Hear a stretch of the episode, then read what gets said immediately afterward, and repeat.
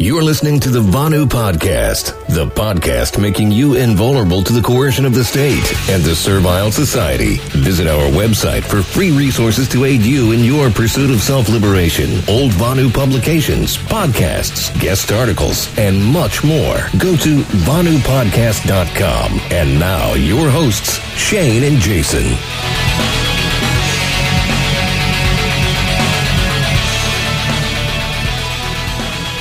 Welcome to the Vonu Podcast, the podcast making you invulnerable to coercion. I'm your host, Shane. I come to you today with a brief introduction, uh, some announcements, and then the audio version of my originally, I guess, nonverbal interview with Jim Stumm, the man who met Rayo.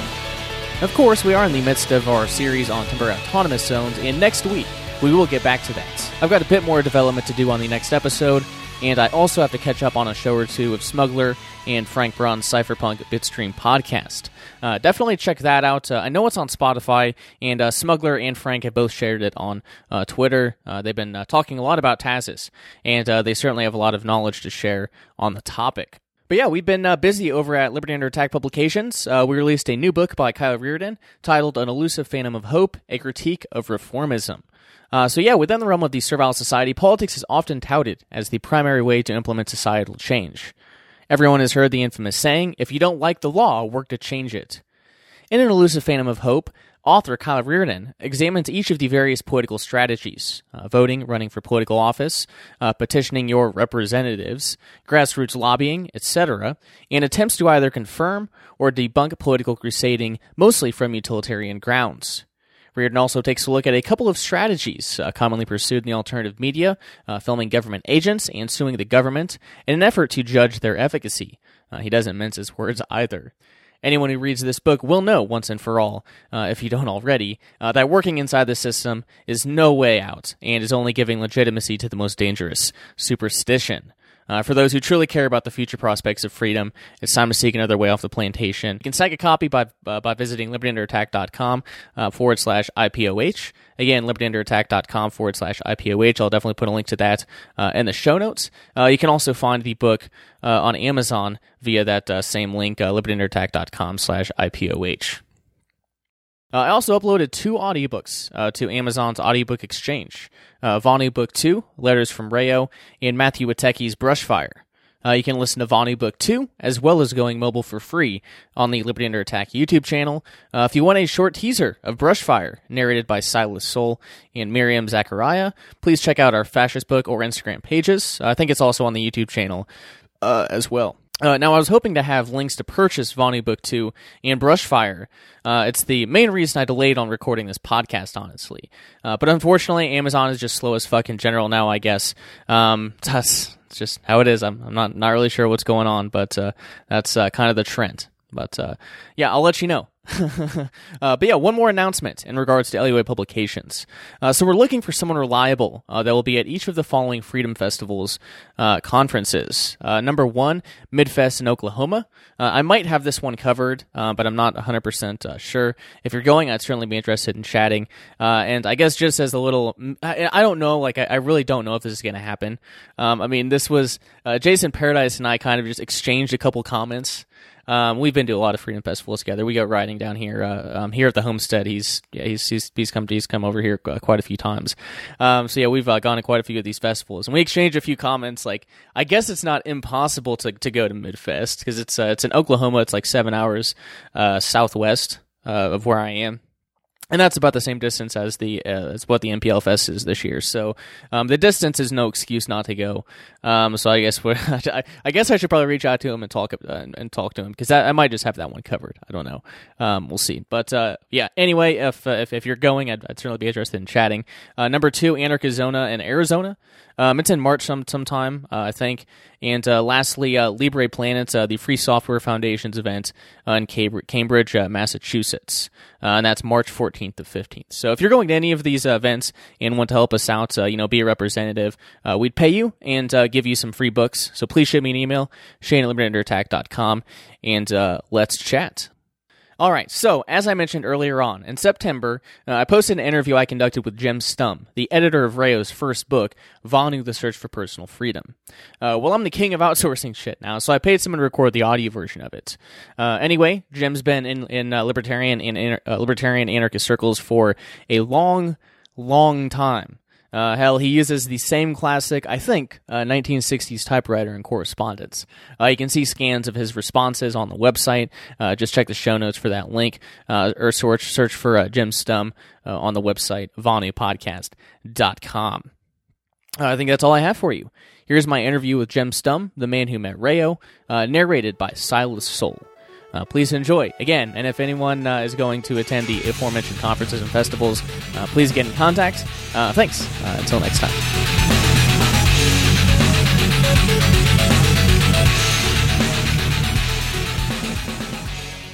An interview with Jim Stumm, the man who met Rayo. Editor's note the following is an interview that Shane Radliff conducted with Jim Stumm, the editor of Rayo's first book, Vonu The Search for Personal Freedom, and publisher of Living Free, a libertarian newsletter that has been running since 1979. He also met Rayo back in 1971. He'll provide more personal details in the following interview. Of course, an audio video interview would have been preferable, but Jim is now an older man and hard of hearing. For articles and books he references, links will be provided. Please enjoy and consider giving it a share. Thanks. Shane. Shane starts off by asking First off, would you mind introducing yourself? Who are you and what do you do? Jim. I'm a 75 year old retired janitor and writer. I live alone in an old house in a scruffy neighborhood where I've lived for about 40 years. As a writer, I wrote three books, published by Loom Loompanics, under the pen name John Fisher. All are now out of print. I have published a newsletter, Living Free, since 1979. 164 issues so far. I have prepared reports often made up of articles from issues of Living Free, and sold photocopies of them. I also sold photocopies of libertarian newsletters, but the internet has killed that business. Editor's note Sorry, Jim. Ha. I have written letters of comment that were printed in many zines over the years, but all but one of them are now defunct or gone to the internet. The one survivor is The Connection, which comes out about every six weeks. I contribute to almost every issue. I have never put anything on the internet myself. This writing has earned me some money, but not enough to live on. Thus, I janitored to pay the bills and for exercise, and for about the last 10 years, for free use of a computer at work with internet access. Editor's Note I subscribed to the connection and submitted an introductory piece that should be included in the next issue. It's cheap. All of you should subscribe, or at least get the sample issue for $1. Shane asks, Where do you align philosophically and ideologically? Jim, I am a libertarian, minarchist, big tent, in that I accept a libertarian as anyone who has a high regard for personal freedom and a commitment to non coercion in his own life and in society as far as that might be possible. I consider Vonuans to be libertarians, but I am not a Vonuan in theory or practice. Shane asks, When did you first come across the libertarian community, and how did it happen? How old were you? Jim. I think it was 1968, when I was 24, that I first found that there were other libertarians besides myself. I found books by Ayn Rand in a bookstore at Fort Harrison, near Indianapolis, while I was in the Army from 1965 to 1968. I read all her novels and then subscribed to The Objectivist. Then came the split between Rand and Nathaniel Branden, who had been having an affair, even though both were married to other people.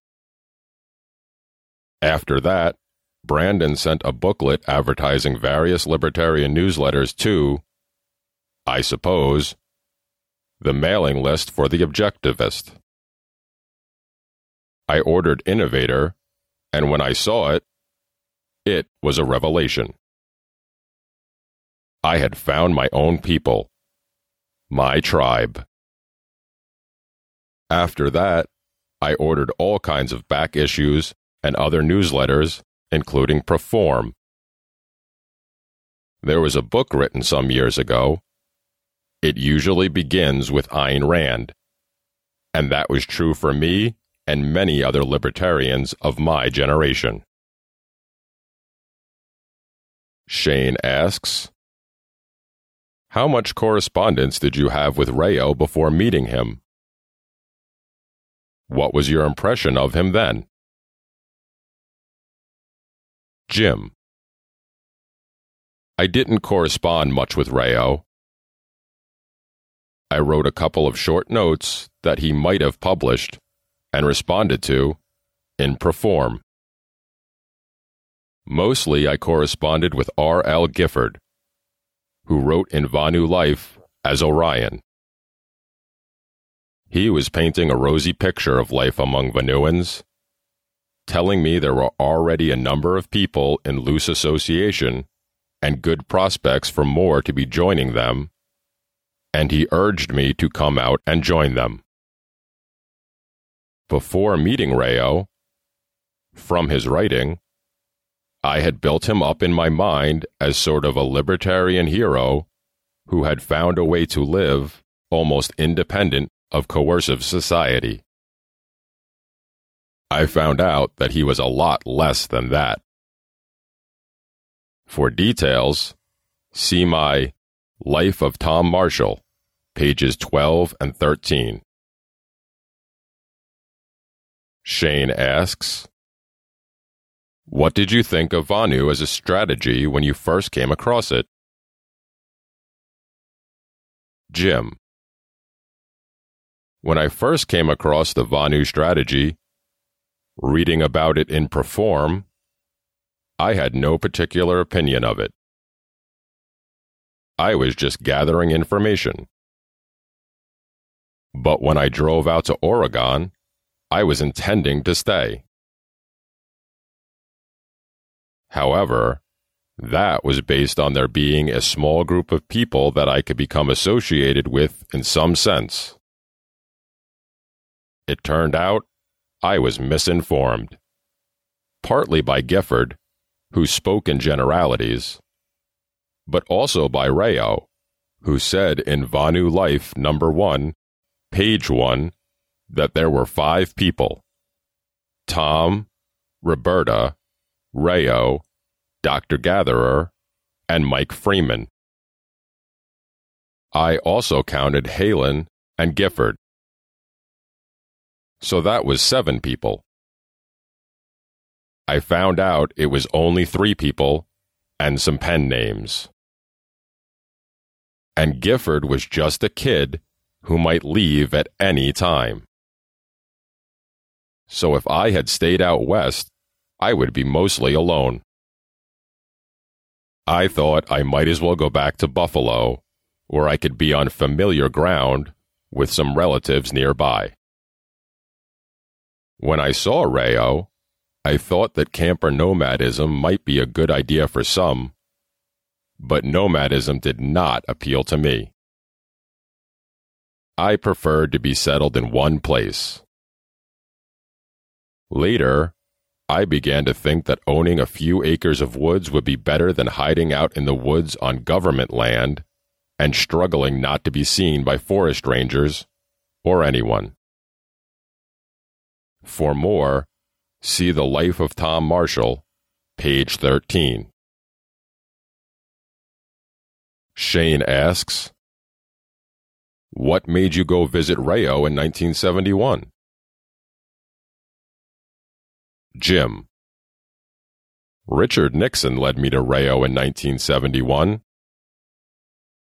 In August of 71, Nixon imposed wage and price controls and I thought that was the beginning of some kind of economic and political collapse. I decided to be underground. And I decided that the best place to do that would be with Rayo and his associates. So I thought I would do what Gifford had been urging me to do. I quit my job in a bank and drove west intending to stay there. I wrote about what happened in the life of Tom Marshall, pages 12 and 13. Shane asks, Obviously, me and my listeners and readers want to know everything about Rayo. When you met him in person, what was he like? Characteristics, stories, etc. Was he serious all the time, or a jokester? Introverted or extroverted? I just want a more mental image than a Woodstock hippie with a backpack. Jim. Rayo is serious, calm, friendly, but not effusive, introverted, and a logical thinker. He was somewhat suspicious of someone like me who he was meeting for the first time. For more, see The Life of Tom Marshall, page 12. Rayo was nothing like a Woodstock hippie. He was older, about 40, and his hair was not long. I saw no hint that he had any interest in rock music or protest songs. Rather than a hippie, Rayo is more like the Star Trek character Data. For a second opinion, I'll quote Ben Best, who visited Rayo at his house in LA in 1967 and again at his camp in the Oregon woods in 1972. He wrote about his impressions in an article in Liberty Magazine, Volume 1, Number 1, August 1987. Ben said, quote, I first met Tom in LA in 1967.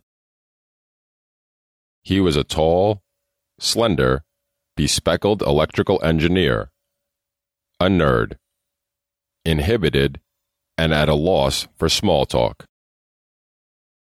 He was much more at ease exchanging information or making plans for action. In the spring of 1972, I visited Tom again, attending his Vonu Week program in Oregon. Tom was an acutely fear filled individual who lived in constant expectation of nuclear war, economic collapse, social chaos, and a totalitarian state. He was also intensely conscientious and a trustworthy person. By his own admission, he had little interest in, or understanding of, humor. I'm sure there was some relation between Tom's political paranoia and his inhibitions in social situations. He seemed to find the status symbols of that society intolerable and was unable to relate to most people very fruitfully. Tom's intense rationality and integrity are what inspired those who knew him. Shane asks, How popular or well known was Rayo, or Tom Marshall, in his heyday? Jim, I don't think Rayo was well known even among libertarians back in the day, and not known at all among the general public.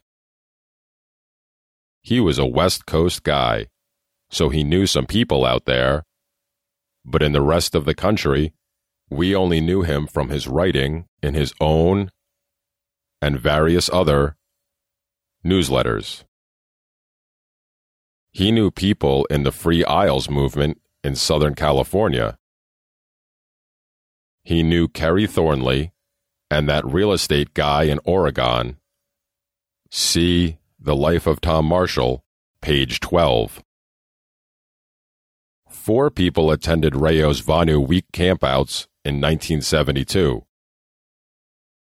Ben Best and his girlfriend Lynn were two of them. Ben published that information in Liberty, so I'm not revealing any secrets. I know who the other two were, but I won't name names. Some libertarians probably heard rumors about this guy who lived in the woods, but didn't know any more about him. When Bill Bradford published an article about him in his magazine, Liberty, he called him, quote, the mystery man of the libertarian movement. Unquote. Shane asks, if you have any idea, how large was the solutions oriented libertarian movement throughout the 1960s and 70s? Say, readers of Vonu Life or the new Perform. Jim. My impression is that solutions orientated libertarians were only ever a small minority among libertarians. Most libertarians were political, or armchair theorists living conventional lifestyles. I don't know what the circulation of Perform or Vonu Life was, but it was probably never more than hundreds. Editor's Note Oh, you don't say. Man, Things haven't changed much, have they? I'd say that the fact alone, the focus of libertarians for the past 60 years, demonstrates the failed efficacy of the most common strategies political crusading and theoretical anarchy. Shane asks Did you pursue any Vonu lifestyles? If so, could you tell us a bit about them? What did you do? Positives, drawbacks, etc. Jim. When I returned to Buffalo after visiting Rayo, I became active in food co ops throughout the 1970s. We did a lot of nonviolent illegal stuff.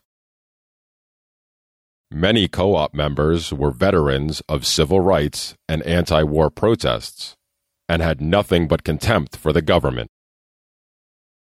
It was a pleasure to associate with them. I wrote a 22 page memoir of what I did in those years, which I am running serially in connection. See address in number 1 above. In 1974, I bought six acres of woods in Chautauqua County, New York for $2,500, and I spent a lot of time camping out there and working on various projects. But now I'm too old and had to give all that up.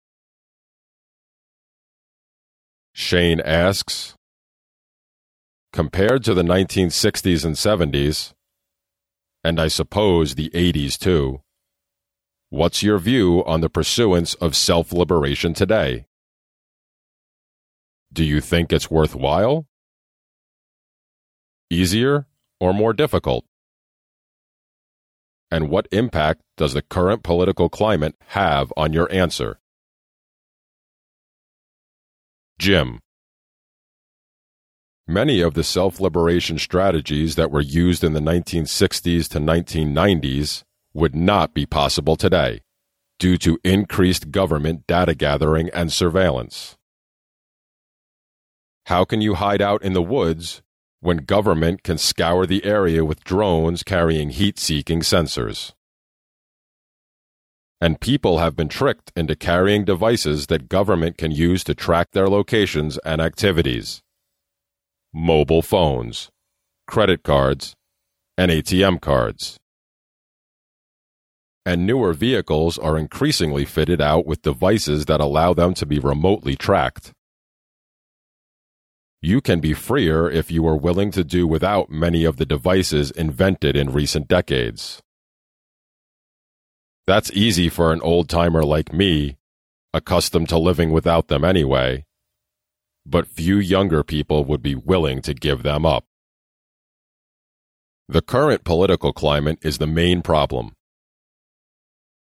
I don't mean Trump alone, but all recent presidents and Congresses who support the growing surveillance state, especially since 9 11, but also since the end of the civil disobedience of Vietnam War protests and really since FDR gutted the Constitution in the 1930s and then packed the Supreme Court with his rubber stampers. Shane asks, Now, obviously, I wasn't born until 1992, which means I missed the experience of the Cold War. Rayo was seriously concerned with the risk of nuclear attack at that time he even thought the likelihood increased by 10% with each passing year. My question for you is this You lived through that time. Do you think his fears were rational? Irrational? Did you share similar concerns? Jim. The scariest time during the Cold War was the Cuban Missile Crisis of 1962. We were afraid a nuclear exchange could happen at any moment. But that ended without a shot being fired. The fear of nuclear war gradually faded over the years. It gradually dawned on me that nukes were weapons that couldn't actually be used though they were useful as a threat, especially by tyrants who wanted to avoid being overthrown by the U.S. government, having learned the lessons of Iraq and Libya and numerous CIA coups. Fifty years have gone by since Rayo was worrying about nukes, and there has been no nuclear war. So clearly, he was wrong in his fears. Shane asks One of the comments I received from the hardcore privacy advocates, mainly crypto anarchists, on Rayo is that he was truly a pioneer in the field of OPSEC. He talked about encrypted radio nets. He understood the utility of pseudonyms. He explicated the importance of mobility. And he understood that if there is no attribution to an action, punishment can't come, thereby making him more invulnerable to those who would bring forth said punishment. I don't really have a question here for you, but I suppose I'd like to get your thoughts on this if you have any. Jim. I don't know what modern hardcore privacy advocates have to offer, aside from computer encryption, and I hear that quantum computers may soon nullify that. Mobility won't do you much good if you carry a cell phone that allows your location to be monitored and if you drive a new vehicle with tracking built in.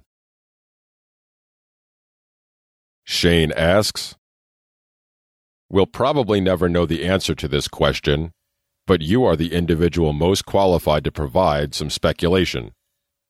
What do you think happened to Rayo? Jim. As for what happened to Rayo, I don't have much to add to what I wrote on page 26 of The Life of Tom Marshall. The change of address seems significant. In his June 1973 letter, Rayo wrote, quote, All our mail should now go to a P.O. box in Berkeley. And in his September 1973 letter, he said, quote, Berkeley address is still good. Unquote. If he was living in Oregon, how did he get his mail from Berkeley to Oregon? Or did he come out of the Oregon woods and move to the San Francisco Bay Area? It seems to me he would want to get his mail near where he was living. I think this is the likely explanation. He was familiar with the Bay Area because that's where he went to buy his year's supply of storable food so he probably knew about free clinics and other medical services there. Perhaps while he was in Oregon, he developed some serious medical problem and moved to the San Francisco area to get treated. But then, maybe the treatment was not successful and he died. Perhaps sometime in 1974, after mailing off his last known letter in February. That would have been when he was 42. A young age to die, but I know of three of my relatives who died in their 40s. As far as we know, he never told any of his admirers that he was dying. But then, he wouldn't have. He wouldn't have wanted a mob of people he hardly knew coming around and fawning over him he would have wanted to be left to die in peace with only Roberta, presumably, by his side. So I don't take what he wrote in his last letter literally. That's just what he might have said to keep people away until after he died and couldn't be disturbed anymore. And the other clue is that no one seems to have heard another word from him after that. Of course not, because he was dead. So that's what I think happened to Rayo. But I didn't know him very well. Apart from my one visit in 1971, everything I know about Rayo came from information I received in the mail. There were other people on the West Coast who knew him better than I ever did, there may be some persons out there who can know more about what happened to him than I do. But if you want to hunt them down, you better hurry. Those who are still alive will be pretty old by now.